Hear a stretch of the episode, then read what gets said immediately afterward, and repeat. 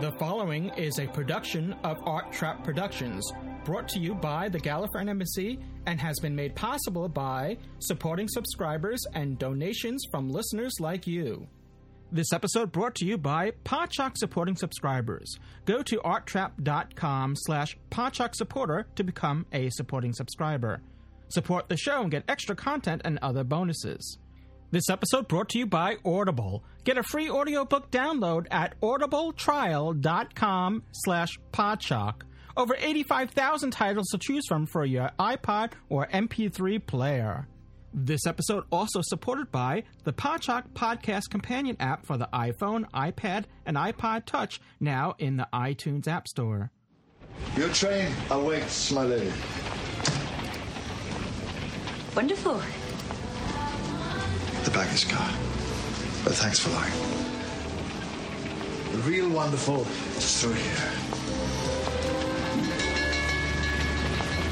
There were many trains to take the name Orient Express, but only one.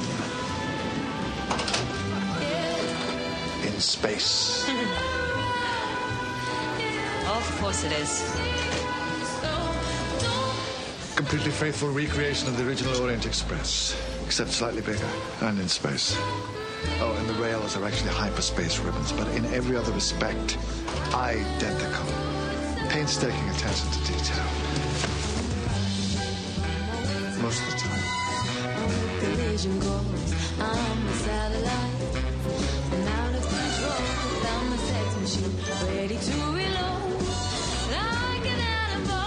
I'm to I'm Do what? The smile. Yeah, I'm smiling. Yes, the sad smile. It's a smile, but you're sad. It's confusing. It's like two emotions at once. It's like you're malfunctioning. Sorry. traveling at the speed of the supersonic world. You I just thought that this would be a good one, too. To end it. Yeah. It is. It's a good choice. Good one to end on. Yeah? Mm-hmm. Live from the baggage car of the Orient Depressed, it's Doctor Who, Podshock.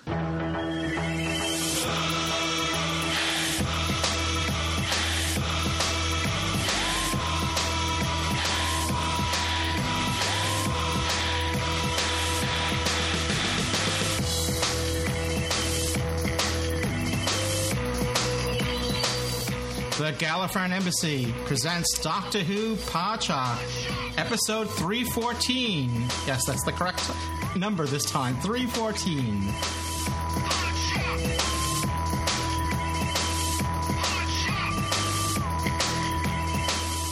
This is Louis Trapani, and joining me on this podcast is one and only Dave A.C. Cooper. Hey, Dave. Uh, hang on, I'm just playing with this bubble wrap. Oh, hi, hi, Louis. I, I hope um, I hope you're wrapped tightly in your sarco- sarcophagus. Indeed, I am. Yes, uh, got my uh, bandages off, but ready to go. Very good, very good. So I, um, you know, last I, I don't know what's been going on. The last couple of weeks, I've been getting like the numbers wrong on our on our live. show. You know what? Because I, you know, the week long I'm, I'm editing and getting out the episode from the the last live show, so I have that number on my brain. So I realized um, last live show I, I said um, I think on the live recording I said three twelve, and then in editing I had to insert no, you dummy, it's three thirteen. So, um, but I made sure today we got the right number. That's why I I, I tagged that, the number as I did in this episode that it's the correct What was it? 66 then, is it today? It's it should be sixty six. Yeah, it's a it's an odd number there. They um, but I guess they had to choose some number. Is there um, well obviously as we um, you know as the pre uh, clip demonstrated illustrated we're going to be reviewing the the latest episode as we record this mummy on the orient express but before we do um, is there any news any, i don't think there's anything major to report um, i know sometimes dave you keep track of the of the overnight numbers i don't know how well this episode did or, or last week's Yeah, I mean, most people can find them fairly simple going to doctorwhonews.net. Um, the um, the uh, first of all the Kill the Moon ratings from uh, last week. The final ratings are in at 9.61 million. That's the UK one, uh, by the way, that we're giving the figures for. Um, but the final chart position uh, isn't available yet, but should be available later in the week. And um, the Mummy on the Orient Express overnight viewing figures were uh, 5.08 million viewers, going down by one viewer per second, by a minute rather, uh, but uh, just over the 5 million. Now, if you remember, a couple, the last couple of weeks, it's just been under the 5 million mark. Uh, which some people have been a little bit concerned with, but this is, of course, is because I think anyway, uh, Doctor Who is going up against two uh, live events here in the UK. There's the uh, Strictly Come Dancing on BBC One, and then there's the X Factor on the other. Now, both these are sort of what you might call event television, which if you are going to, if there are two or three things that you want to watch tonight, it's easier to sort of uh, locally record Doctor Who, even though you're keen as anything to watch it, keen as mustard, it's sometimes easier to watch that because uh, there may be members in your family that, that to want to watch a live event that you know when when, when the voting's on. Uh, you don't want to hear about it later. You want to actually see these people get through these various, uh, you know, dancing events and what have you. So I think for that point, uh, Doctor Who uh, gets uh, put on the recorder basis. The other thing is as well, I think people the the, the live events are basically throw away one events. Once you've had the excitement of seeing who's gone through, you're waiting for next week. Where with Doctor Who, there'll be a lot of people that uh, want it recorded because they want to probably watch it two or three times because there's so much content, so many throwaway lines in these episodes that they do that. And of course, the other thing is as well uh, the ubiquitous uh, BBC um, iPlayer now, which is uh, unbelievable in terms of its impact on UK viewing, at least. Um, so I think an awful lot of people, certainly uh, a good two million, will catch it on that. Uh, and by the way, because I was doing some clips on that, it was available on the BBC iPlayer within three or four minutes of the actual episode ending. So um, it really is a good source. Anyway, um, it got 22.1% share of the audience, but top of the chart, and just to underline what I've just said, when I said it's 5.08 million for Dot 2, uh, the Strictly Come Dancing figures had over 8.8.5 million, 8.65 million viewers, where the X Factor on ITV had just under 8 million at 7.55 million. Uh, and this, of course, was the latest airing of Doctor Who ever. Started the broadcast at 8:37 p.m. And this is again because we're on early doors with the um, Strictly Come Dancing. They've only had one dancer knocked out, so there's 14 dances. Uh, and the program's running over two hours. So as that runs down towards Christmas, uh, the show, although they, they put added features in with the professionals dancing, it will probably drop down to a, a one and a half hour show. Uh, so Doctor Who should be coming back towards an earlier start time of 8 o'clock, maybe 7.55, 7.50 as we get nearer towards Christmas. But as you quite rightly said, unbelievably, this is episode 8. We know there are 13, but only 12, uh, with the 13th actually being the Christmas episode this week. So Yeah, yeah. those are the only two news items I was going to cover. Well, it's you know it's weird because you know there's so many BBC channels, you know, as opposed to here in the states when you're up against another. It's usually if a show is competing with another show, it's another network. But now it's like it's inbreeding competing competition between other BBC shows that are airing on the time same time slot. But I, I think that's one of the things about the BBC. It has this remit um, to provide entertainment across the board. So the fact that two of its biggest shows are on at the same time are, uh, you know, back to back. I mean, you could argue, well, that's to catch the viewers from one to the other, but uh, you know, it, uh, they quite often have. Um, in fact, tonight here on the TV, um, there's um, there's some brilliant programs on BBC One and Two at the same time. But one's a live event, the uh, the follow up to the Strictly Come Dancing. The other are all wildlife programs about the wonders of the monsoon and and great uh, rivers and and some absolutely fab- fabulous shows that are on. Um, so the, the thing that drives the BBC is slightly different than maybe many other channels. Well, at least the BBC gives opportunity to catch it in other in other um, mediums. You know, there's the the iPlayer, and um, they they don't they, they rerun it also on um, BBC Three shortly after. Not or was it another channel? Yeah, uh, yeah. The, uh, Doctor Who will be on BBC uh, on Monday night, um, and uh, that, that so yeah. I know my brother-in-law actually. Um, he. He, he sometimes, I, I I hope I don't offend him by saying this, but sometimes he doesn't catch all the words. So, but he doesn't like having the the subtitles on the screen because he wants to. Because it's a. the- I mean, we'll get into the show in a minute, but it was a lavish performance. You actually want to see it look Yeah. really nice. But he tends to watch it without subtitles on on Saturday, and then on Monday, so he knows what the heck was going on. he watches it on BBC Three with the subtitles on screen.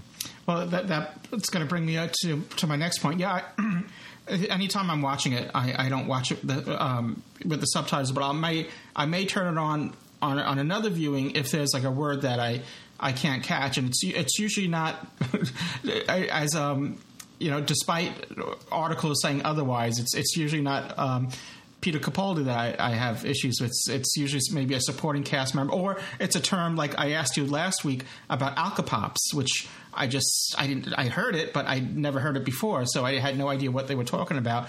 And uh, you know, when you joined the show, that's when I asked you what you know what was that. I mispronounced it, but I said what what, what was alcapops, and you explained it that it was uh, you know like alcohol like um, soda pop, you know, with alcoholic content in it. Yeah. So And I, I believe on Twitter, was it Kai or somebody who also explained about the white light? yeah, it was. Um, I didn't realise that. I That- think it that was Rick, cider. Rick, B. Walsh um, had chimed in on cider about white lightning is um, cheap, nasty cider, to quote what he um, how he described it. So.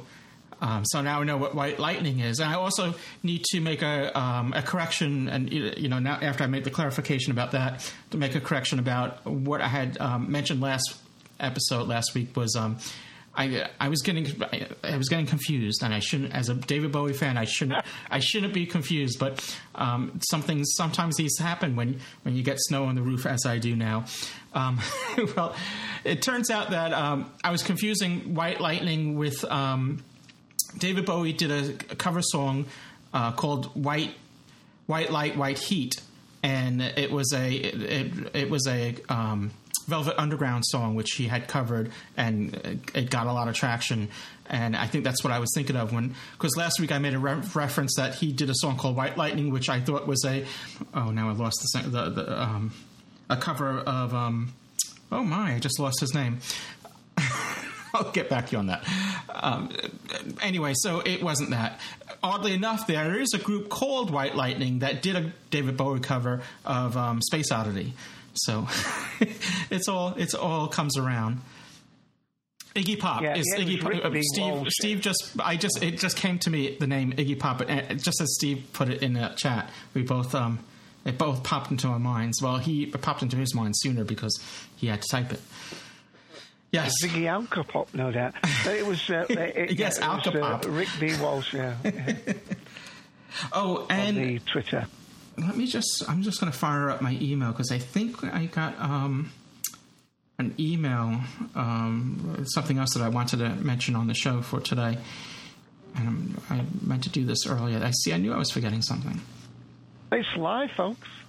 it's live so but uh, while i'm doing that um, as always during you know right before we do a live show we've got to warn people about Spoilers. Spoilers. Again. Spoilers. Spoilers. Spoilers. Spoilers. Spoiler. Spoilers. that's right we're going to be talking about car accessories starting with spoilers Spoilers. All right. Uh, so we are going to be reviewing Mummy on the Orient um, Express today. So if you haven't seen it yet, be sure to take this podcast and put it in the baggage compartment, and uh, until you have seen that that story, that episode, and then um, and then feel free to um, um, to to you know rewatch this, re- or re-listen to it, or listen to it for the first time. All right. Well, what I'm going to do is I'm, I'm going to I'll, I'll get back maybe next week. Um, we do have other feedback that we're going to you know because we we're going to return to it some studio shows and get to the to the um, the feedback. I, I think this might have been an, an email maybe about White Lightning as well, or or Alcapoops, Alcapops. Was it Blue Box Bill? Because he's a good one for sending you in feedback. It might have been him. I just, I sh- there's just if there's too much right now for me to to go through all this now during the live show. Um, but see, I, I knew I was forgetting something. I'll have to buy you some psychic paper for Christmas, you know. Yeah, I'll be at the mystery shopper. All right. Well, I'll I'll, get back to we'll we'll get back to this. I'm not going to waste more time on this. So, um, let me quit mail there. Yeah, emails become such a chore. I mean, it's been this way for, for some time now. But I mean, I'm not not not. Uh, please email us. I'm not. I wasn't complaining about that. It's just all the other stuff that comes in with emails. Um, you know, you, you get on one mailing list and the other, and then you got your well, you know, I, I, I don't need to. Everyone else has their own problems with emails. I don't need to go on about it. You haven't been sent any. You haven't been sent any free train tickets to the Orient Express, have you? No, no, I should have, but I didn't. Okay, so Dave has. Um, if you're in on chat, Dave has put the URL to the um, Wikipedia page for this episode. So, okay, the Orient Express Mur- not murder, but mummy on the murder on the Orient Express is uh, the latest episode that we are reviewing now. It's um, obviously it went out yesterday, the 11th of October, and it's uh, written by Jamie Matheson and directed once again by Paul um, Willinghurst, who's uh, did I think this is his third outing this series. Uh, he's done some other Doctor Who episodes before this year, but it was scattered about. You know, he did. Um, you know, uh, uh, you know, when I say scattered about, I mean years, a couple years apart from each other. So, um, but for this series of uh, in Doctor Who, that uh, they they seem to be using like a set of three or four directors that they're using in you know throughout the series you know one here one there one there so each one has like a, a set of episodes that they're doing which i guess in a way is good because it keeps um, the same flavor and continuity um, style um, prevalent through the whole series. And I have to say that, um, you know, once again, I think everyone, um, all the, the, actors involved, mainly we have um, Frank Skinner, we have David Bama, Bam, Bamber. I'm not sure if I'm pronouncing his name right. David Bamber. Yeah. Um, John Sessions does the voice of Gus. Daisy Beaumont did, uh, plays Maisie. And um, uh, Janet Hen- Henfrey plays Mrs. Pitt, who passes very early on in, in the episode. But I think what I'm getting at is oh, and then there's this guest there's the, the, the, the cameo guest singer who I never heard of until now, Foxes, who did a great job doing a Queen song, which uh, I should also say that if you haven't had a chance to see it, I'm going to put it on our website. I haven't done it yet. There's a video. BBC put out a music video, though I have to warn you, there's some scenes uh, in it that maybe I didn't think was spoilery, but if you're really sensitive to not seeing anything from any future episode, there there may be a, a clip here and there of an episode that has yet to be you know to be broadcast. Um, but it's it's worth checking out. Um, like I said, I'm going to put it on our website. I haven't had a chance to do it yet.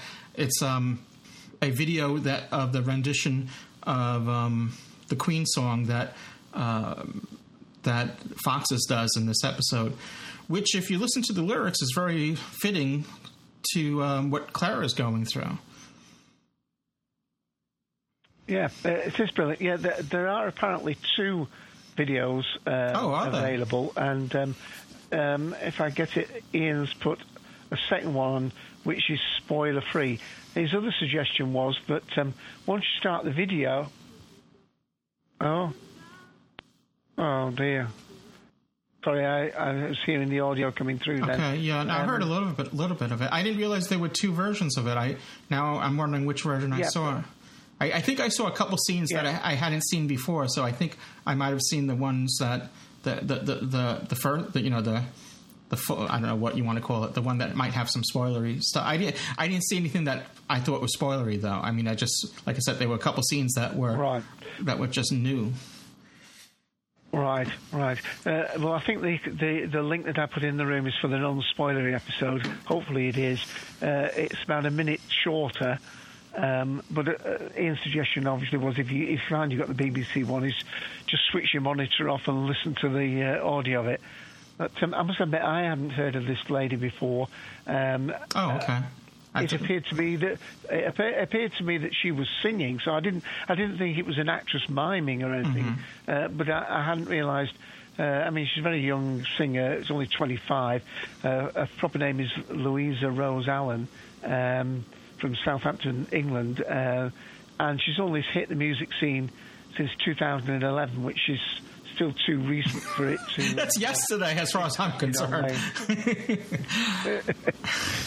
All the way back in 2011. Yeah, I remember that. Well, she she she she, well, she became an artist to watch in 2013 Music Awards, uh, and uh, anyway, uh, absolutely brilliant, and it, it did lend a great atmosphere to the the the approach as um, you know the doctor is showing Clara into the main saloon, as it were, and uh, and it made it look a very sumptuous thing.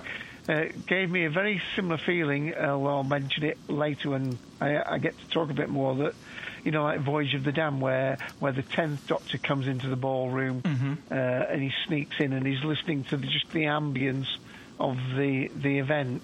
So it, it she really made it. Although she, I think um, she was over advertised in a way of maybe some people thinking she had a, a an acting part in this um, when she was indeed, uh, you know, just the not just, but she was a, a singer and didn't actually have any uh, other dialogue other than that. But um, I thought she was she looked brilliant and she sounded great.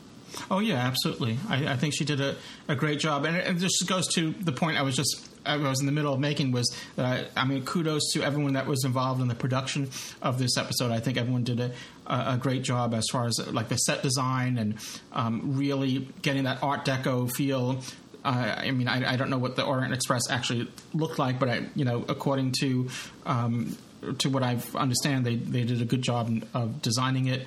Um, the costuming and, and even the lighting was really spot on. I thought they did a great job on it. So um, kudos to the production and, and the sound mixing again was um, very good. Uh, if you have a you know 5.1 surround, Gus was the, the the shipboard computer was speaking behind you. And speaking of Gus, the, the shipboard computer remind me a little of Eddie on uh, Hitchhiker's Guide to the Galaxy. I, I don't know if I'm alone in that, but I, I was it, it had echoes of Eddie, if you remember on um, in, in Hitchhiker's Guide to the Galaxy, the over friendly computer.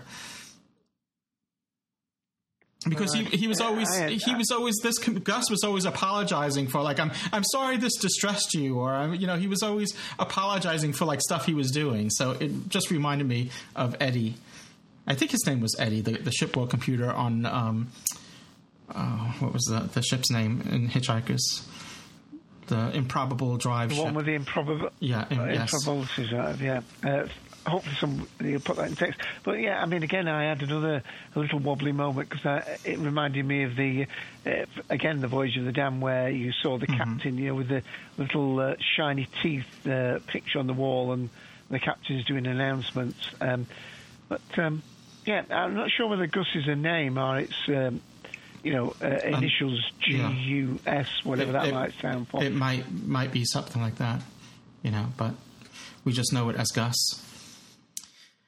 Um, so uh, we see now.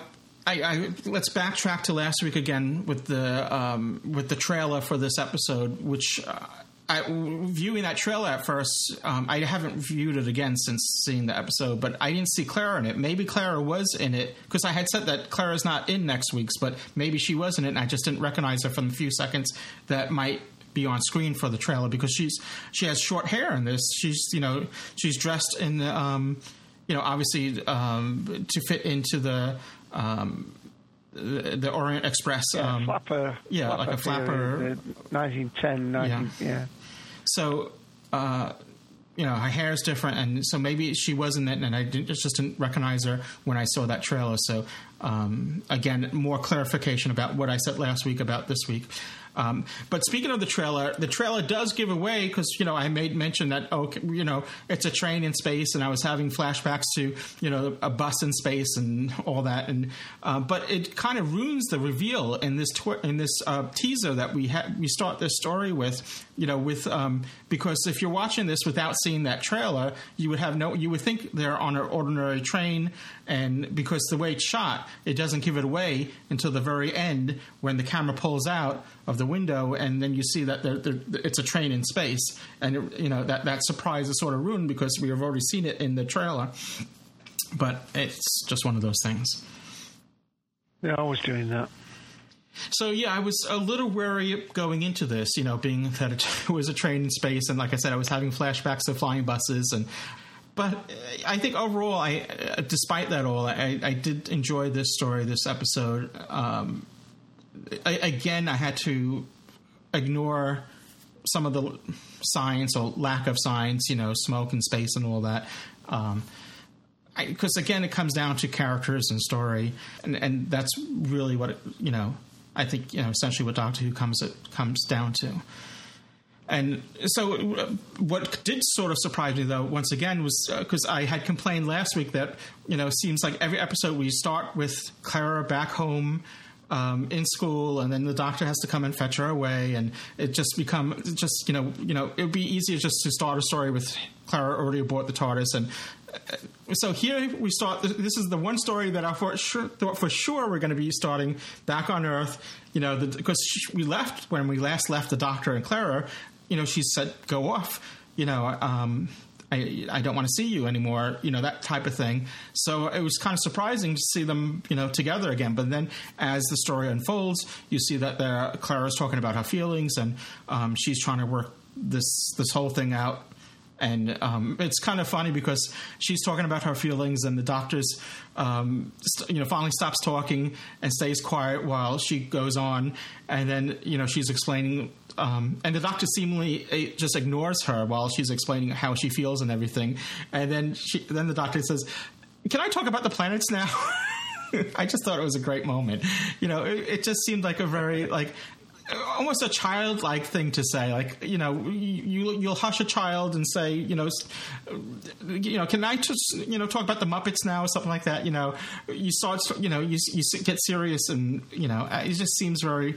You know, the doctor does act childish at times. What's the point of being an adult? What's the point of being grown up if you can't act childish sometimes, as he would say? So, not that he was really ignoring her, but I think it's just the way he operates, the way he, he thinks, and all that. He's he's he's more excited about talking about the planets that he had visited that maybe are no longer around anymore.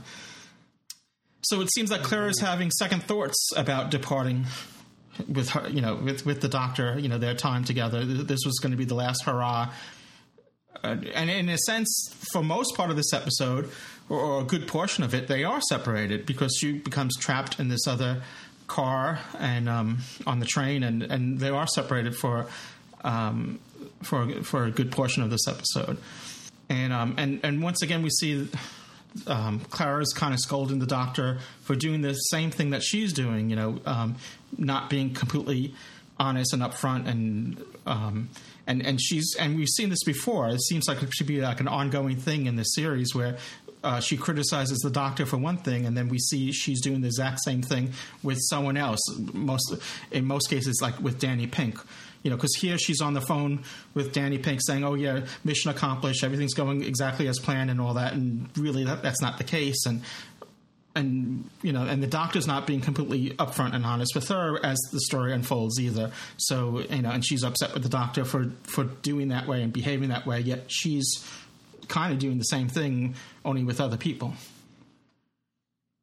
Well, that, that, that is true, but I don't think it happens in that order. It, uh, there's, there's, actually, uh, I mean, it's the scene on the beach where the doctor explains some of the, some of his actions to her satisfaction. Mm-hmm. That when it comes to the point where she was executing the plan that she'd already presumably agreed with Danny that um, you know this this you know this was a farewell. I'm I'm leaving my ex sort of thing. Um, uh, it, and that discussion that they have near the end. But I mean, there's an awful lot to test her well before that. I do think it was it worked well that the the doctor and the companion were were separated.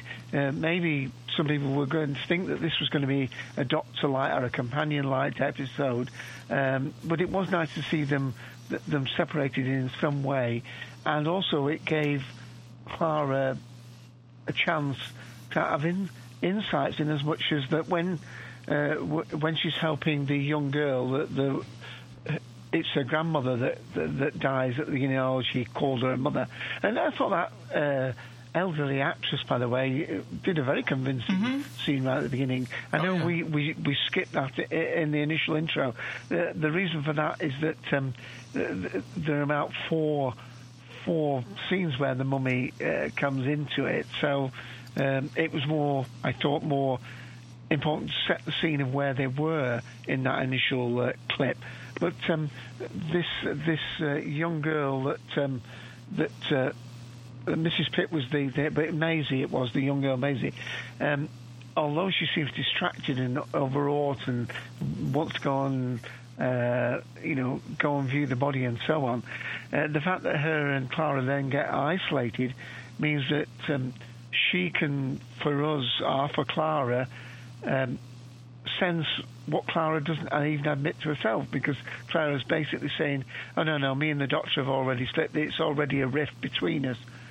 And yet she senses that there isn't a rift. Uh, Danny, at the end of last week's episode, had said, "You know, you you can't be angry with somebody you've already decided to leave.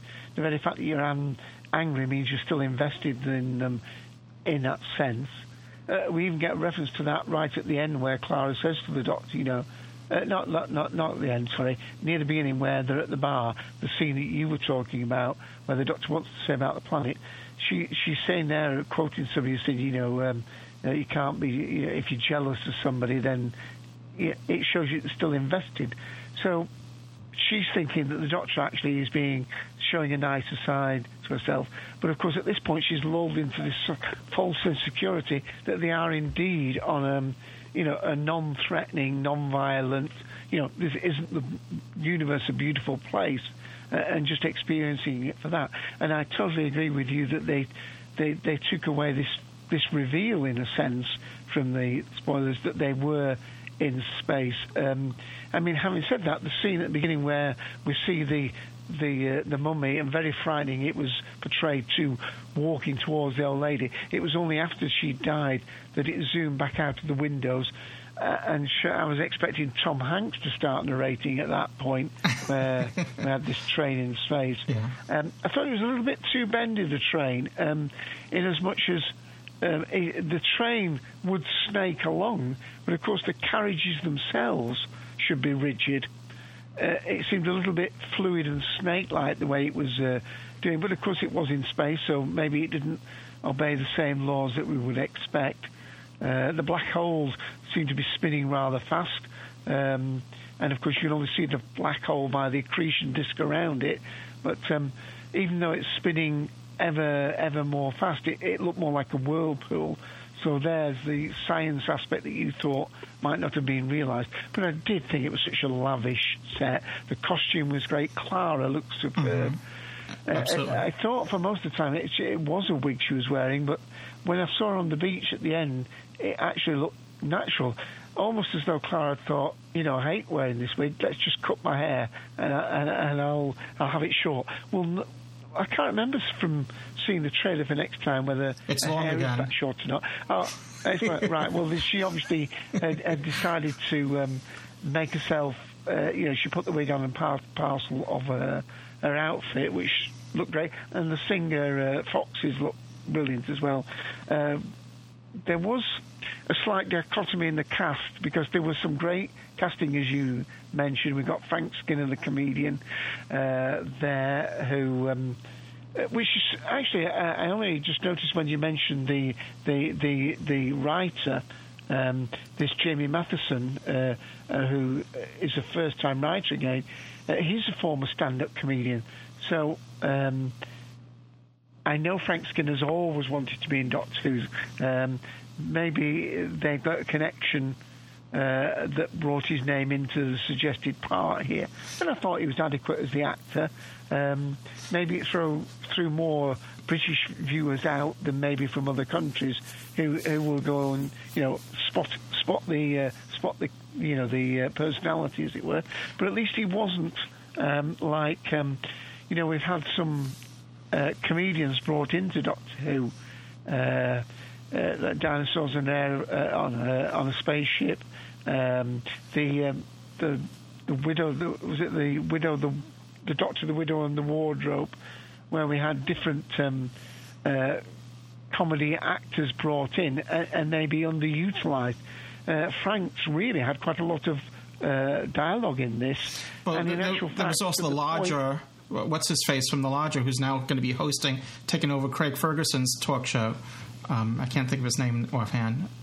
The, the, the he was in the Lodger, and then he was in another episode. Um, this uh, Oh yes, yes, the um, yes. Um, that ooh. I'm drawing a blank too. Yeah, uh, uh, yeah. I- I'll think of that in a moment. But um, uh, the, usually they have been under uh, um, Craig, isn't it? Craig. Craig. Something, something. Um, yeah. Oh, Yeah, the character. Okay, uh, I'll come to that in a moment. Oh, I, oh the, the, I think whatever. But I didn't realize Frank Skin. I didn't know Yeah. about Frank. Did you see the Doctor Who extra for this week? Yes, I, I watched. Uh, oh no, for this week. No, I haven't watched it yet. This week. Because they do talk No. about Frank Skinner and that, and how he was advocating to for some time to come on Doctor Who, and um, they were just trying to find the right part for him, and um, and then I don't know who, who it was. I forgot who they were interviewing, but someone on the production team, once they realized they had to cast Frank Skinner, they went back to the script and added some little jokes here and there for him. And I see, I wasn't familiar with him, so I, I didn't realize he was a comedian. But I think he did a great job. He was he's a big Doctor Who fan, and um, there, there's a scene at the well, uh, again, we already did the spoiler, but there's a scene at the end where the Doctor invites him to stay, and he declines, and he said how hard it was for him to do because he. As a fan, he wants to stay, but so he had to. Um, he had to. He asked the director if there's time, could there be one take where he says yes? And I was hoping they would show that take in Doctor Who Extra, but they didn't because it would have been interest, in, interesting to see him um, spin it. Because that's how I would have done the same thing. I I would have just you know said yes, I'll stay, even though, though Yeah, even though the script even though the script says otherwise. Yeah, it was James Corden that played. James Corden, yes, that's him. The Craig character. Yeah, Yes. yeah. Uh, but uh, the other well-known uh, actor here in the UK certainly was the one that was playing the um, the main conductor, the um, the Captain Quell, should I say? Uh, that he was played by David Bamber. Um, uh, he was is well known for lots of dramatic acting here in the UK and uh, born in Manchester, uh, well near Manchester anyway. But uh, he was in the BBC adaptation of uh, Jane Austen's Pride and Prejudice, where he played. Um, um, the the cousin of the Bennet girls, Mr. Collins. So he he's an excellent actor. Yeah, he did a great Uh, job. He did a superb part in this. Yeah. Uh, so they all did that.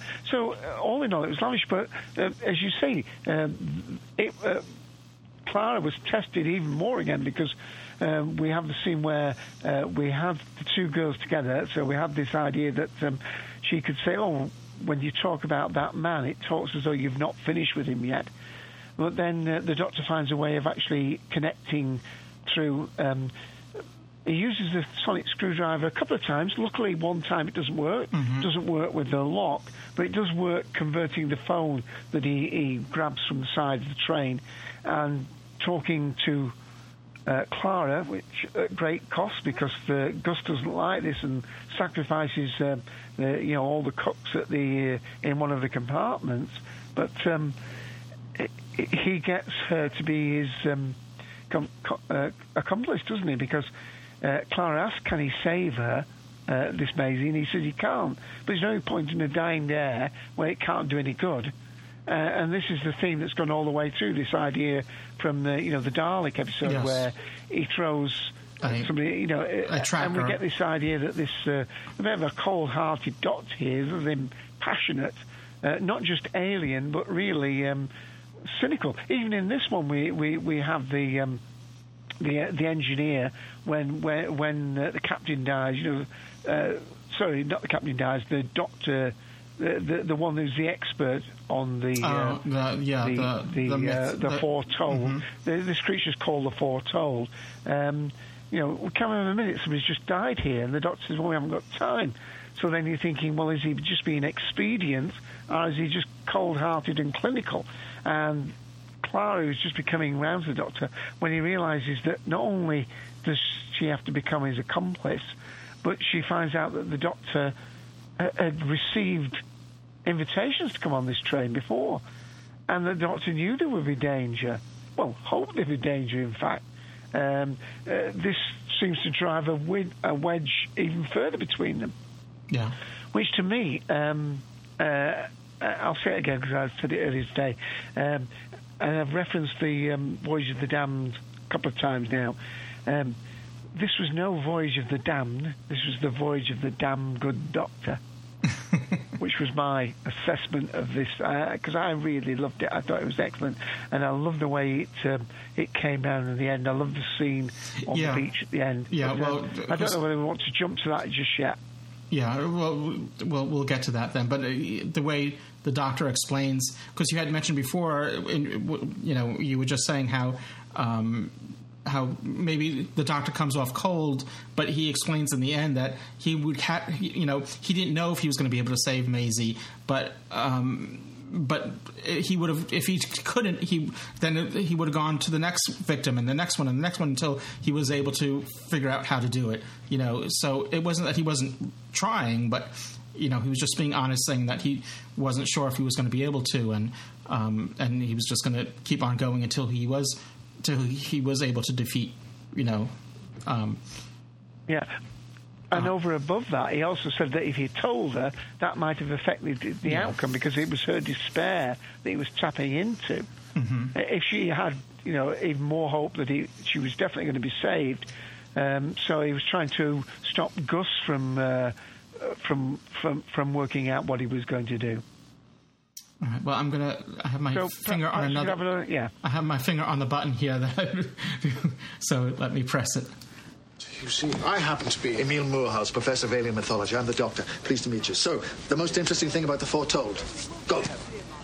Uh, Well, it would have to be the time limit given before it kills you. I can't think of another myth where it's so specific. How does it go? Um, the number of evil twice over, they that bear the foretold stare, have 66 seconds to live. No, no, no. Nice try. Very atmospheric, but that's not it. Try again. Well, a cynical man might say that you're trying to pump me for information. The myth of the foretold first appeared over 5,000 years ago. In some stories, there is a riddle or secret word that is supposed to make it stop. Some characters try to bargain with it. Or for riches, confess sins, all to no avail. Well, you said in a little mythology. I know a lot. Because from time to time, it turns out to be true.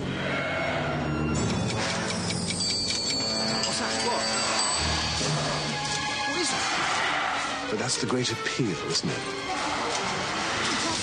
Earth legends are such dry, dusty affairs are always fiction. But up here, in the stars, anything's possible. That's why I chose this field, to be honest. Hoping one day I might meet a real monster. Isn't that everyone's dream? But you still haven't answered my riddle. What's the most interesting thing about the foretold?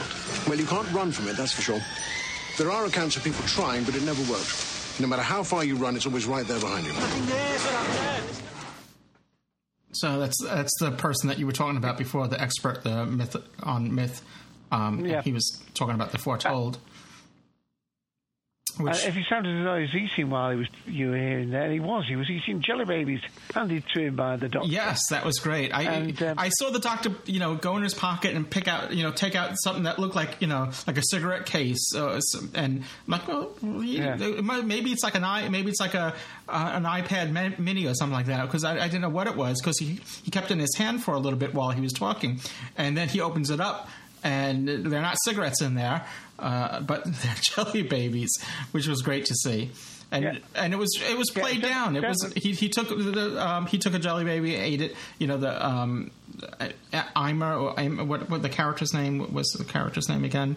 Um, uh, what the the the, the, the mythology the, the the the one that's uh, an expert on myths. Anyway, um, Uh, Christopher Villiers, the professor. Yeah. Professor Moorhouse. all right.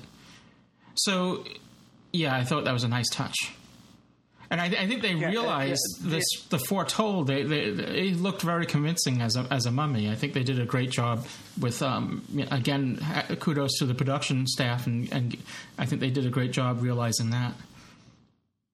Yeah, uh, the, the the couple of things because although it was very well realised, it was also slightly out of focus around it. Yes. which again, uh, Which I thought was deliberate. for by the phase state. Yeah. yeah, the phase state. But um, yeah, it was definitely a cigarette case because it had like those sort of elastic things Yeah. that hold them in place. And apparently, uh, somebody told us earlier today that um, it was actually Peter Capaldi's idea to present them uh, in that method. the, the, the, the babies. Uh, and the other thing I just noticed listening to it's amazing how often you can listen to something and still pick Yes. things up. When the doctor approaches him and said, uh, What's the thing that's most distinctive about this? Go.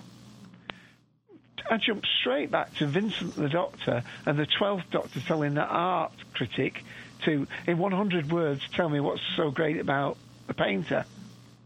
You know, so there were an awful lot of references to different doctors here, all the way back to the bubble wrap uh, uh, and other different things that were mentioned.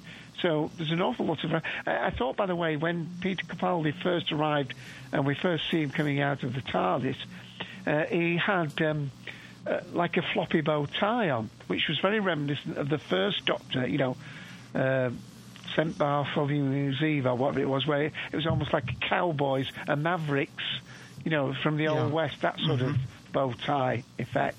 So there was a lots of little touches in here. Uh, definitely one to be watched uh, was- uh, through a lot of uh, detail. So it's obvious to me that uh, if this writer, this and and the other thing that is to note um, that uh, Steven Moffat doesn't have any writing credits on this one. Where like last week it was a joint. Uh, Writing credit thing. So if these all these ideas are this writer that's put them in, that that, that does seem good, and that was pointed out by Darth and a few others earlier. I'm not claiming that myself, but um, yeah, um, I, I thought it was a, a really strong thing, and we had.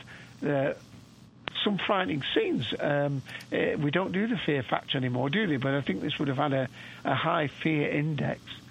Um, and um, then we had that nice reveal, didn't we? Where, although we were still uh, the second reveal, not that we're in space, but the the the um, the way that Gus um, uh, took away all the. Um, well, I, I don't want to use a Star Trek reference, but you know the sort of um, uh, they were suddenly not in the uh, the the, the sh- they were in the, the train, but it wasn't a, it wasn't the Orient Express any. It was a lab, and we got that reveal, and then we found out why, as has been referenced by the captain, that they had an awful lot of doctors and professors on Yeah. this particular trip, which was slightly undercut because they didn't. These actors didn't really have any dialogue to say, so they did look a little bit like spare parts. And then we have Clara and um, the Maisie finding the um, some old records which showed that this Gus had attempted this before. So we assume then that, that Gus uh, is either on the train but remotely operated, and there's somebody, some other device, some other intelligence behind this whole sequence. Well, that, that's um, what I I assumed that, that that Gus was just the, if you lack of a better word, middleman. That, that that Gus wasn't that that someone else was some other intelligence, perhaps Missy, I don't know, was controlling what was going on there through Gus. Um, the, the- you know, operating it. Right. That's what my. I, but but that's a question mark. That was just uh, because um, you know there, there's a certain point in the story where you know the doctor himself says that that there's some you know someone that's that's behind this all and um, you know so I, I guess that's that's to come but Well, indeed, well the, I mean there's Gus but we it's never revealed on who you know who's behind Gus if there's anyone Well, well, No, no, it's not. But I mean, like there's that um, that uh, piece of manuscript, isn't there, that's hung up there? Oh, that, that's the been flag. on the train. Uh, yeah, and um, uh, this train has been used a few times before because um, we, we have the the point where, where when the doctor eventually does use his genius. In actual fact, the only other clever person seems to be the engineer. Who, Yeah. who, who seems to have partly been studying this before. Of course, he comes across as quite suspicious to start with. The uh, this Perkins. I mean, Yeah. you know, he, he seems to be welding. It's not exactly a, a wrench in his hands when he first meets the doctor, looking at the chair, this life support chair that the old lady had Yeah. been in. Well, it's Um, dark and the he lighting- Certainly, uh, it- they're both suspicious of one another. The- it and was then painted- realise the that scene they're was both painted like working on the case. Yeah. Yeah, yeah. And again, some people are, think, are thinking this is a little bit of a, you know, there's a slight Sherlock Holmes theme again to this. I sense that um, too. Obviously, Mummy on the yeah, Mummy on the Orient Express, Murder on the Orient Express. Uh, again, that was a Poirot story, I think, not uh, Sherlock, but um, with Steven Moffat in the chair, you've got to think Yes. in those terms. Exactly. Now, do we know? Does anyone know? I'm, I'm not, you know, that great on on knowing all mythologies. Is the foretold an actual myth, or did they just make it up for this Doctor Who story? I mean, not that it, it not that it matters either way. I'm just curious if if it's an actual. I think they made it up, but I mean, uh, obviously, um, it still gives a, a fourth Doctor vibe. I mean, with the Jello Babies coming out, you've got- you've got to think Oh, of pyramids and Mars, haven't you, in your head? yeah.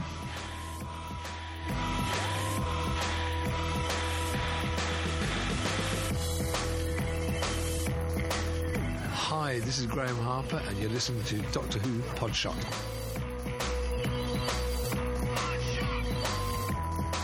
We'll be right back with our live review of Mummy on the Orient Express. But first, as always, I'd like to take a short break and remind everyone about Audible. Audible is the leading provider, the premier provider of digital audiobooks.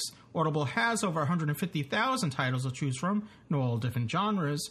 As you know, if you've been listening to the show, they have thrillers, business, romance, comedy, science fiction, and hundreds of Doctor Who titles. How great is that? Audible titles will play on your iPhone, Kindle, Android, more than 500 devices for listening anytime and anywhere. And for you, listeners of Doctor Who Podshock, Audible is offering a free audiobook download with a free 30 day trial, so you have a chance to check out their service. If you decide it's not for you, simply uh, cancel and you keep your free audiobook. It's yours to keep. To download your free audiobook, simply go to audibletrial.com slash podshock. Again, that's audibletrial.com slash podshock for your free audiobook. That's A-U-D-I-B-L-E-T-R-I-A-L dot com slash podshock. And if you can't get to that URL now, if you're driving, you can't write it down, it's understandable. Go to our website, podshock.net. You'll find links to it there. And as always, we like to make a recommendation on what you could choose. You don't have to choose it, but what you might choose for your free selection. And we try to somehow make it related to what we're talking about in this episode of Doctor Who Podshock. So, uh, we can t- talk about another Doctor Who story that had mummies in it.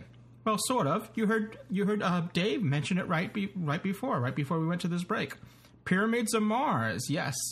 The mighty Sutekh, for thousands of years, had waited, trapped in the heart of an Egyptian pyramid, and now um, the Doctor uh, lands his TARDIS in the year 1911, the site where unit headquarters will be, and um, and, it unfolds from there. There, they are um, Egyptian mummies, which are really robots, but uh, obviously from the shape of them, you'll see that. Well, actually, you won't see that in the audiobook, but you can use your imagination. You can see many things with the audiobook because your imagination is limitless. There's half possessed humans, and there's the. Well, why don't I stop talking about it and let Tom Baker tell you about it? Yes, it's a story that's written by the novelization is written by Terrance Dicks, and it's narrated by Tom Baker. So this is Tom Baker filling you in on Sutekh and Doctor Who and the Pyramids of Mars.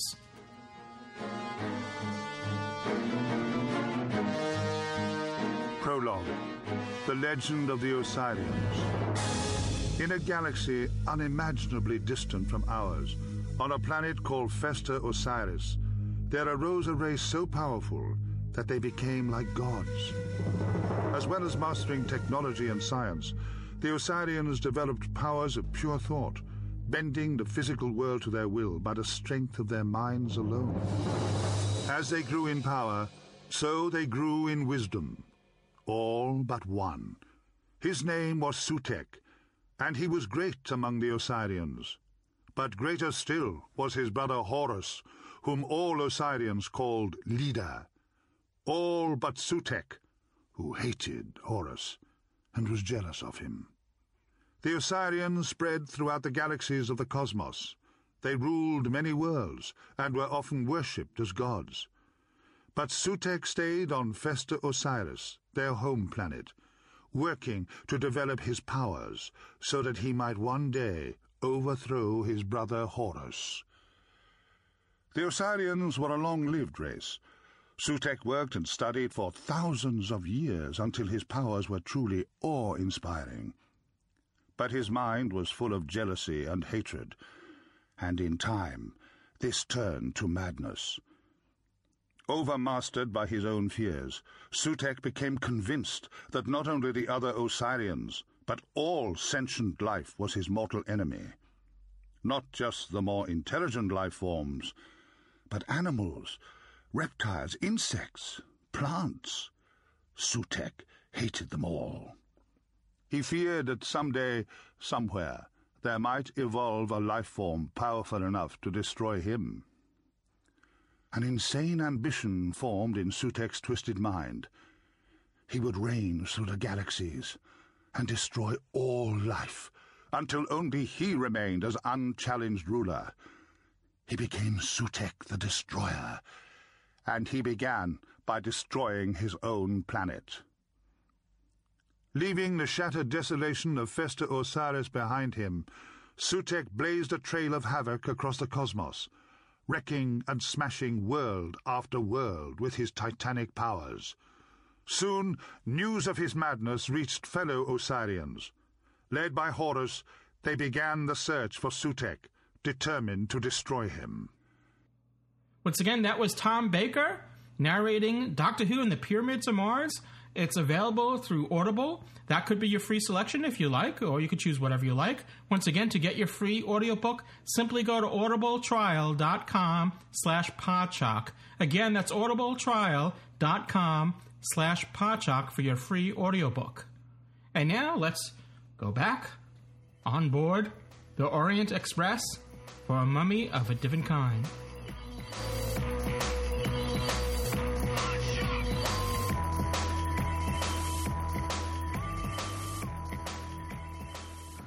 What if we say no?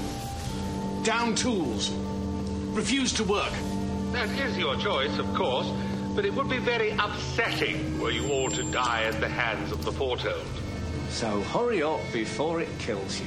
But even if they agree to this, how are they supposed to study a creature that they can't even see? We don't even know what the species is. I can start the clock. Approximately 1.8 meters tall.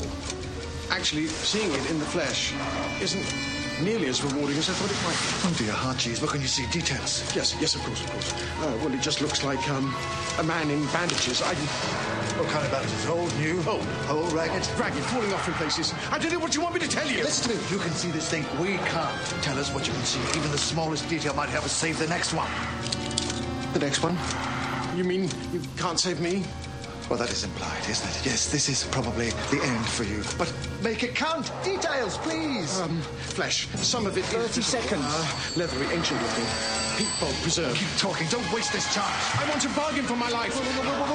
In some way, it says if you, if you find the right word, if you make the right offer, then it lets you go. This is not a myth. This is real. Forget your superstition. Tell us what you can see. This is my life, my death. I'm going to fight for it how I want. Oh, I give you 10 seconds. So, I confess all my sins. I give you all my worldly goods. Only, please, please, please.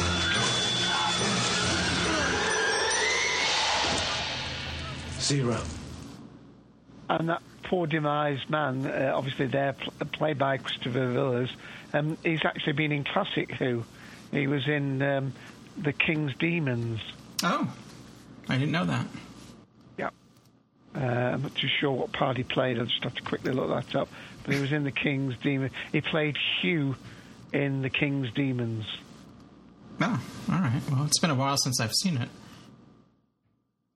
And the, the voice of this was uh, John Sessions, who's um, a British actor and comedian. Uh, done lots of stuff like Whose Line Is It Anyway? Um, and um, he's been in lots of the, UK stuff. The name rings a bell, definitely, uh, for some reason. Yeah, I think he's um, a friend of uh, Stephen Fry, Hugh Laurie. He's, he's in that sort of group of, uh, you know, intellectual and comedians. So,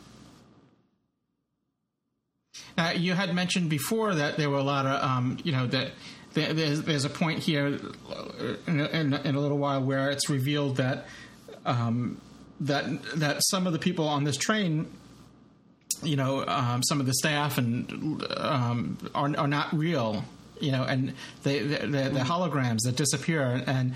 The um, the doctor says that they're they're hard light holograms, and I, hard light holograms is right out of Red Dwarf. I thought that was an interesting um, oh yes, yes, our Perigee that, yeah, and yes, because that that's um, in actual fact the actual um, hard light thing looked. The, the the transporter mechanism inside the thing do look very much like uh, the device they used in uh, Red Dwarf. Yeah, yeah. So it's it's. I, I thought Yeah, you know, uh, yeah. there were nice nods there. Like I said, Eddie was reminding me of the shipboard computer on Hitchhiker's Guide, and and that was a, a, another, another nod to another uh, British science fiction staple. And um, yeah, I, Yeah. just thought there were a lot of little interesting things in here. You know, obviously you have the the, the mummy and. Um, well, I guess we'll we'll get to that in a, in a minute because that was my, the when it's finally revealed what the mummy is and all that. It was, I, I it wasn't as satisfying. I was hoping that, that it, the the explanation would be, um, I don't know. It just it, it left me wanting more, or it just didn't satisfy me as far as. Uh, but I think we, I don't know if we're getting ahead of ourselves now. Well, uh, the, uh, pr- uh, in the text chat, uh, Price Pudding uh, Brain, thank you, has put um, uh, about the foretold. You were asking about that a minute ago. Yeah. And I thought it was a phonic play on the words foretold, for Oh. hold, as a soldier who holds the fort, you know, last man standing. You know, Steve is um, he, he's he's very clever. He, he he really comes up with this stuff that um, that's that's great thinking there. Yeah, Yeah. sounds very, very, very good explanation that to me. Oh, let's. Um, we got a few more clips. Oh, I should remind people. Um, there's no one in the queue right now, but if you want to get yourself in the queue, if you're listening live, um, you know, obviously, if you're on TalkShoe right now, you can just. Um, you know, using the TalkShoe Live Pro client, or that's what we prefer. But uh, either way, you can put yourself in the queue that way. If you're if you're listening um, with, without being on the website somehow, uh, there's the, our, the phone number is seven two four four four four. 7444 and the call ID is 23358 for the show. And you can call um, while we're live obviously and the, um, it will ask you for the call ID number which again is 23358 and um, put star 8 to put yourself in the queue if you want to speak. So um, again it's um, always interesting to hear your take and your opinions on this episode. It's not just about Dave and I it's uh, it's um, your show too. Hello again. I'm Maisie. Good for you. We passed the TARDIS on the way here. Thought about getting inside, hiding, pulling the levers and hoping for the best. But we couldn't even get in. There was a force field around it. It's probably Gus trying to block our escape route. But how does he even know what it is? Because if he knows what it is, then he knows what you are. Well, he has tried to entice me here before. Free tickets, mysterious summons. He even phoned the TARDIS one night. You know how difficult. You knew. You knew this was no relaxing break. You knew this was dangerous. I didn't know. I certainly hope. Okay, this. You see, this. This is why I'm leaving you. This because you lied. You lied to me again, and now you've made me lie. You've made me your accomplice. What? Sorry. Uh, when did you lie? Clara? Maisie, I am. I am so sorry.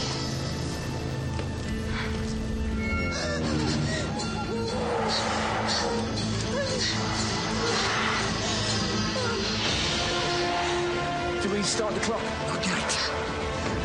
Focus, focus, focus. All of that is your grief, your trauma, your resentment. Now, it's mine. It's gone. No, no, it's not enough for me because now it thinks I'm you. Now he, the doctors redirected the foretold to come after him instead of her. Yeah, which really uh, does sway uh, Clara again there. Um, it's a real uh, roller coaster of a ride for her, i- in some sense, with the Doctor here. Yeah, yeah. Oh, and uh, we got off the train. Oh, well, the teleporter worked eventually. Beamed everyone into the TARDIS, no casualties, just a bevy of sleeping beauties. I tried hacking Gus from the TARDIS, find out who set this all up. I really didn't like that. Set off some fail-safe thing. Blew up the train. Blew up the train. Blew up the train. But we got away. I dropped everyone off at the nearest civilized planet, which happened to be here. You seemed happy asleep, so I just left you. So you saved everyone. No, I just saved you, and I let everyone else suffocate. Hmm. yeah, this is just my cover story. So, when you lied to Maisie, when you made me lie to Couldn't Maisie, risk you... Gus finding out my plan and stopping me. so you were pretending to be heartless. Would you like to think that about me? Would that make it easier? I didn't know if I could save her. I couldn't save Quell, I couldn't save Moorhouse. There was a good chance that she'd die too. At which point, I would have just moved on to the next, and the next, until I beat it. Sometimes the only choices you have are bad ones. But you still have to choose. Sometimes the only choices you have are bad ones, but you still have to choose. I thought that whole scene was a nice moment there. I, I think, um, you know, I, I, I'm glad they included that, and you know, so often some of these episodes end, you know, it gets resolved quickly, and then it's over, and you know, all of a sudden we were we're watching next time clip for next week, but this had a little epilogue here at the end, which I thought was nice.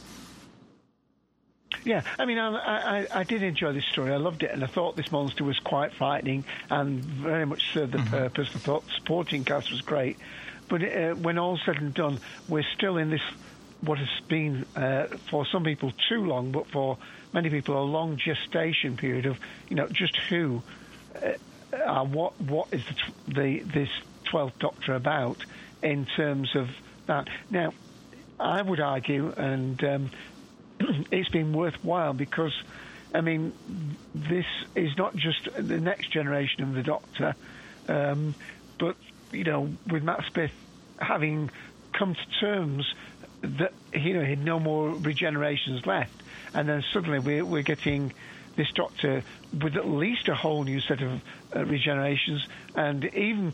If you remember from last week's episode, Kill the Moon, when he's dancing about and, and looking an imbecile and testing the gravity, at the same time he's actually saying, uh, you better shoot them first, and with me you might not have enough bullets because I don't know how many times I'm going to come back. Yeah, he could. could he, he said that he could keep on going on yeah. regenerating. Yeah. That there's the, the limit is no longer Yeah. may no longer be applicable. Yeah, but he doesn't know. He's not saying that's Yeah. the case. But yeah, but the point is here. To me, uh, we have.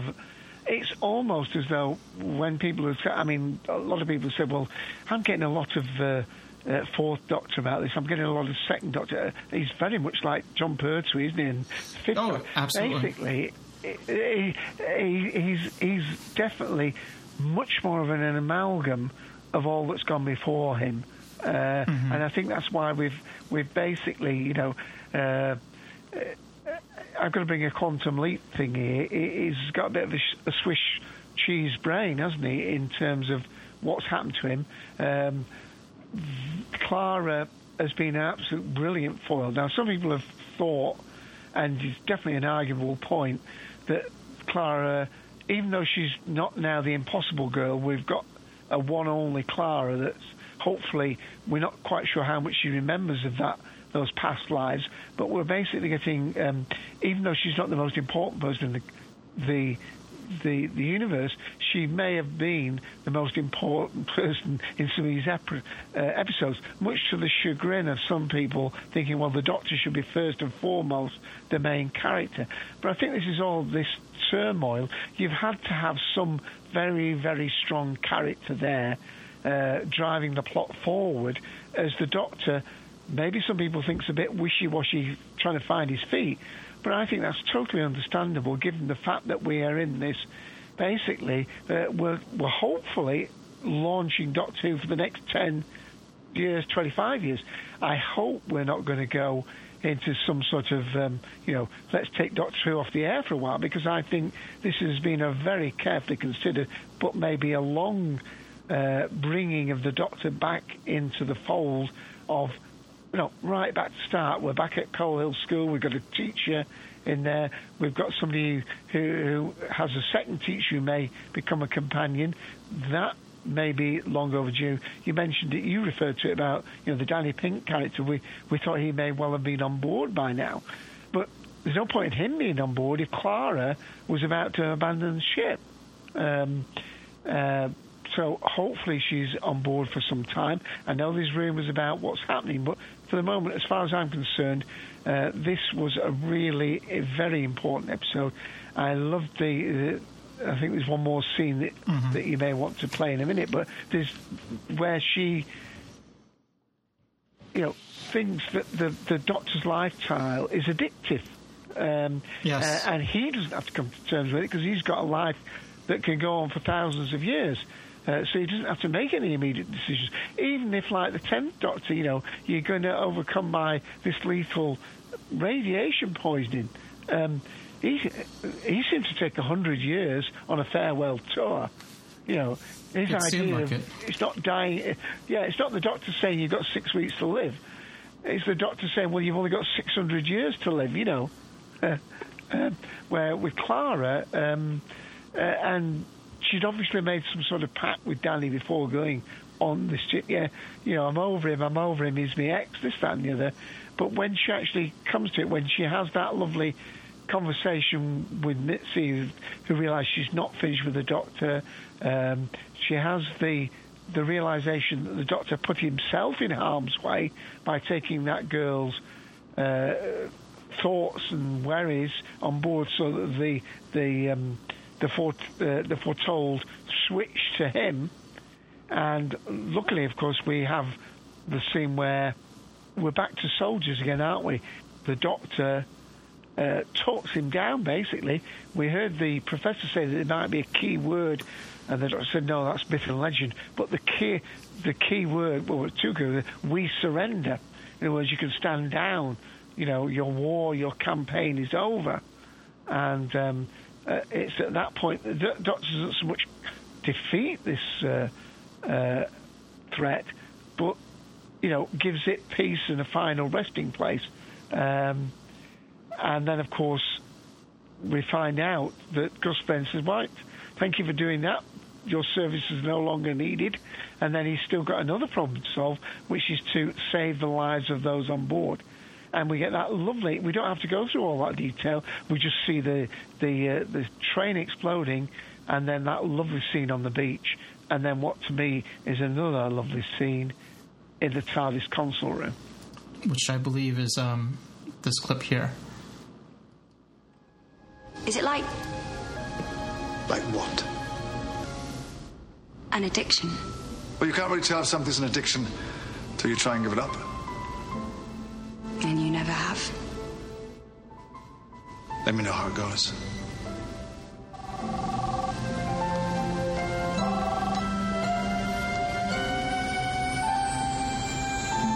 Hey, Danny, how are you? Fine. So, is it done? Yep. Mission accomplished. Listen, I can't talk now, but I'll see you soon, and um, I love you. I love you too. Okay, see you soon.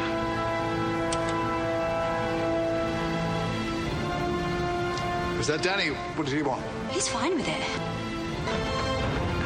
Sorry. uh, Danny, he's fine with the idea of me and you knocking about. It was his idea that we stop, but he's decided he doesn't mind, and neither do I. What to hell with the last hurrah. Let's keep going. It's a big change of heart. Yeah, they happen. Seriously? Look, as long as you get me home safe and on time, everything is great. I am so sorry. I've had a wobble. It's a big wobble, but it's fine. Forget about it now. Shut up and give me some planets. Well, I'm glad that you said that. Because you know that one that's made entirely of shrubs. Are you sure about this? Are you? Have you ever been sure? Then what are you waiting for? Yeah, so that's that's the scene you were referring to um, right before I played it. Yeah, and it was a lovely scene where uh, it reminded me of the Fires of Pompeii, where um, Donna Noble character uh, he can't let the Tenth Doctor, uh, you know, blow up the volcano on her own, so she puts her hands on the lever, Mhm. so they do it together. In other words, they're they're both on the same page. She gets what the Doctor's doing. And that's that is mirrored by by the end scene where they both flick the uh, the flight controls at the same time. Um, and, and so, as far as I'm concerned, in this episode, the 12th Doctor and Clara on the same page. The 12th Doctor, we're getting much more of an insight. And for me, you know, the adventures start from now.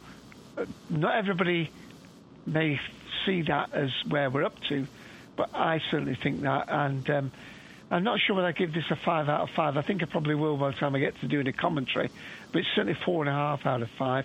I'm not sure whether any of our listeners will put any ratings in the room for us to read out, but um, perhaps you want to sum up your thoughts, Louis. Yeah, if anyone's uh, in the chat, you can you know put in your um, out of you know out of five TARDIS groans what you would think, what you would give this episode. Also on our site podshock.net, we always uh, run a poll there as well. So um, if you're listening to this um, after the fact, go to podshock.net and you could um, participate in the poll there. It's always interesting to see what people think of of, of you know each story.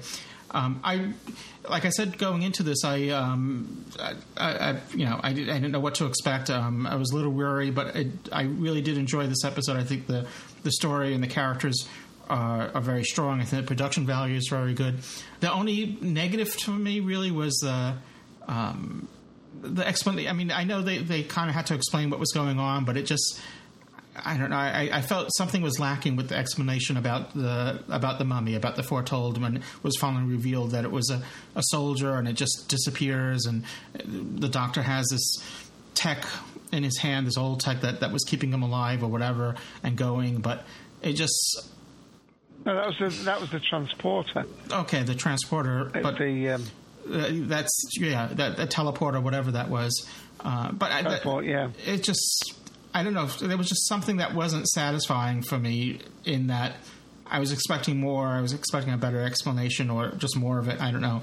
It just it it just seemed like that was quickly over with, and then um, you know then we had to deal with Gus and what this was all about.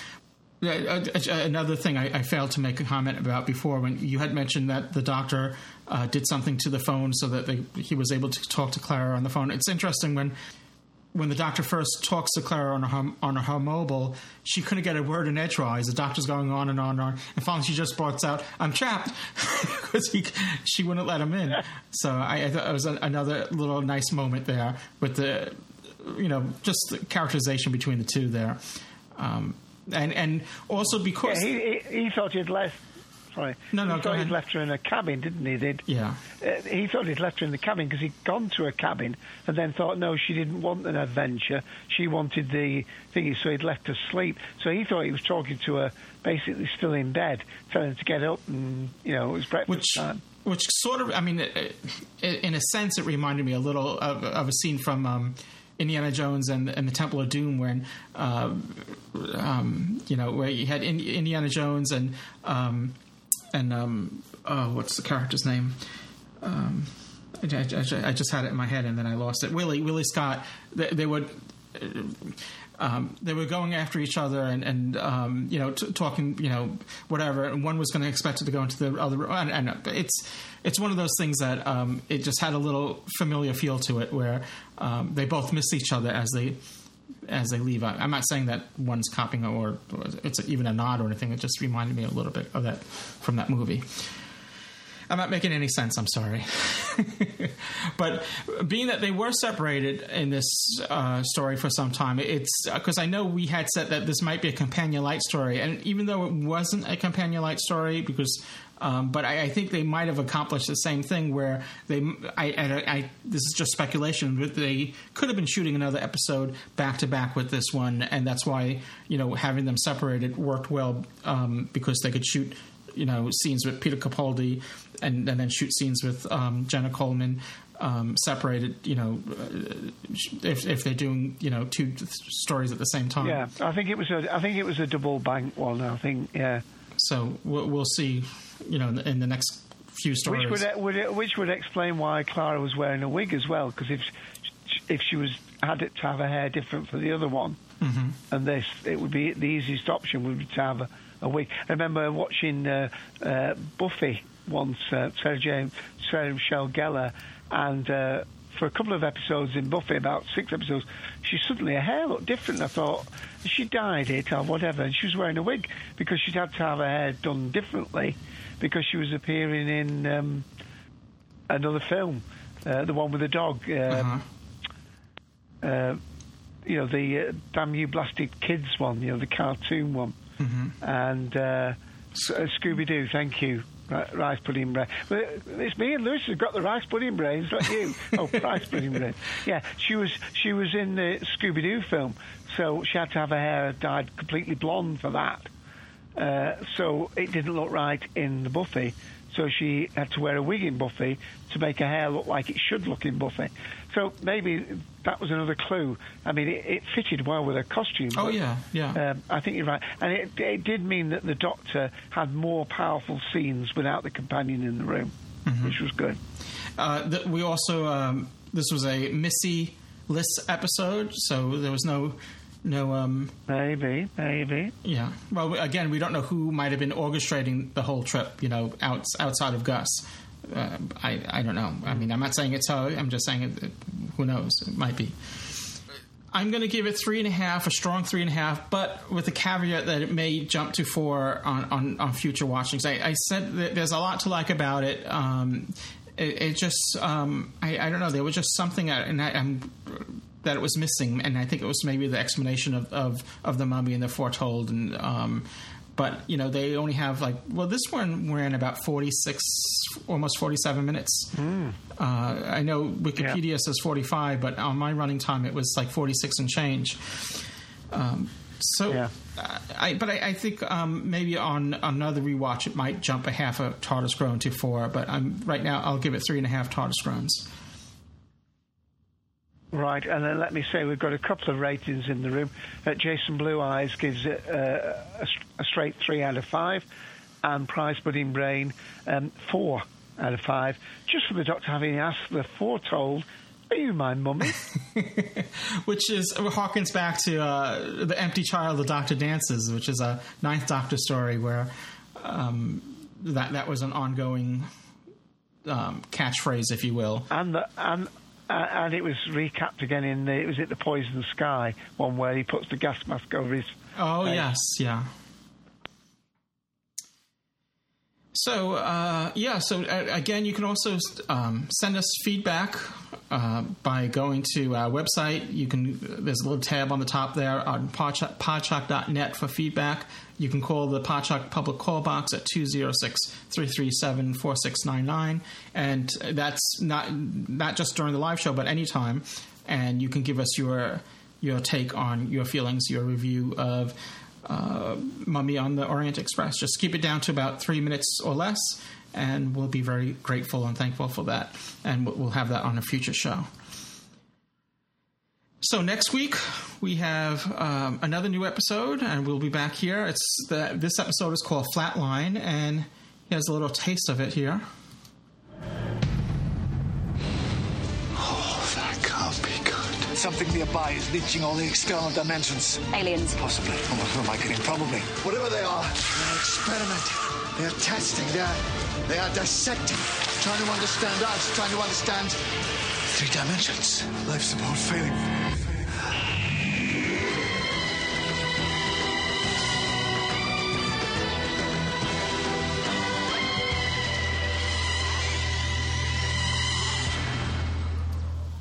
So that's a, a little taste of Flatline, and that's uh, next Saturday, and we'll be back next Sunday for another live show. And um, I want to thank everyone that that sends feedback, not just through our traditional means, but also via social media. We, um, you know, uh, I I appreciate those uh, tweets and um, comments in Facebook and whatever. Um, it, you know, it helps. Um, you know, we always enjoy feedback. And Dave, uh, thank you. You can catch Dave on the Cultdom Collective every Sunday as well at, on 2 p.m. They do a live show. Not uh, right now; they're reviewing Doctor Who, but not um, throughout the year. They review other stuff and cover all things that have cult followings. So, hence, hence the name Cultdom yep. Collective. So you can uh, catch them live, and uh, or you could catch them on um, iTunes or your favorite podcast client. And the same thing with, with Doctor Who Podshock. But since you're already listening, we're assuming you already caught us. So. but if somehow you're listening to this episode and you're not already subscribed, please subscribe. This way you can uh, catch every episode. And uh, also, it, as also um, speaking of subscribers, I also want to give uh, thanks to Podshock supporting subscribers. They, um, for a small fee every month, they really do make a difference and help us continue doing this show and um, keep us um, keep us going that way. Keep the lights on.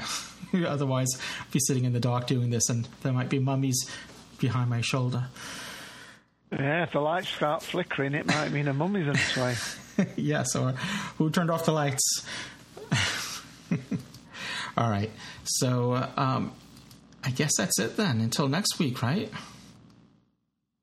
Indeed. All right. So cheers, everyone. Bye bye. You have been listening to Doctor Who Podshock, presented to you by the fan-run. Doctor Who is owned and trademarked by the BBC. Doctor Who Podshock is not affiliated with the BBC in any way.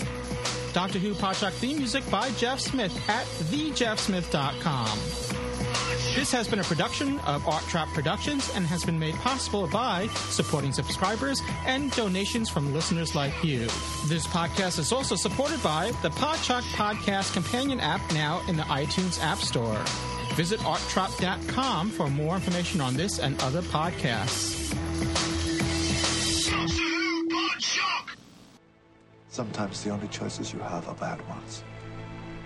But you still have to choose.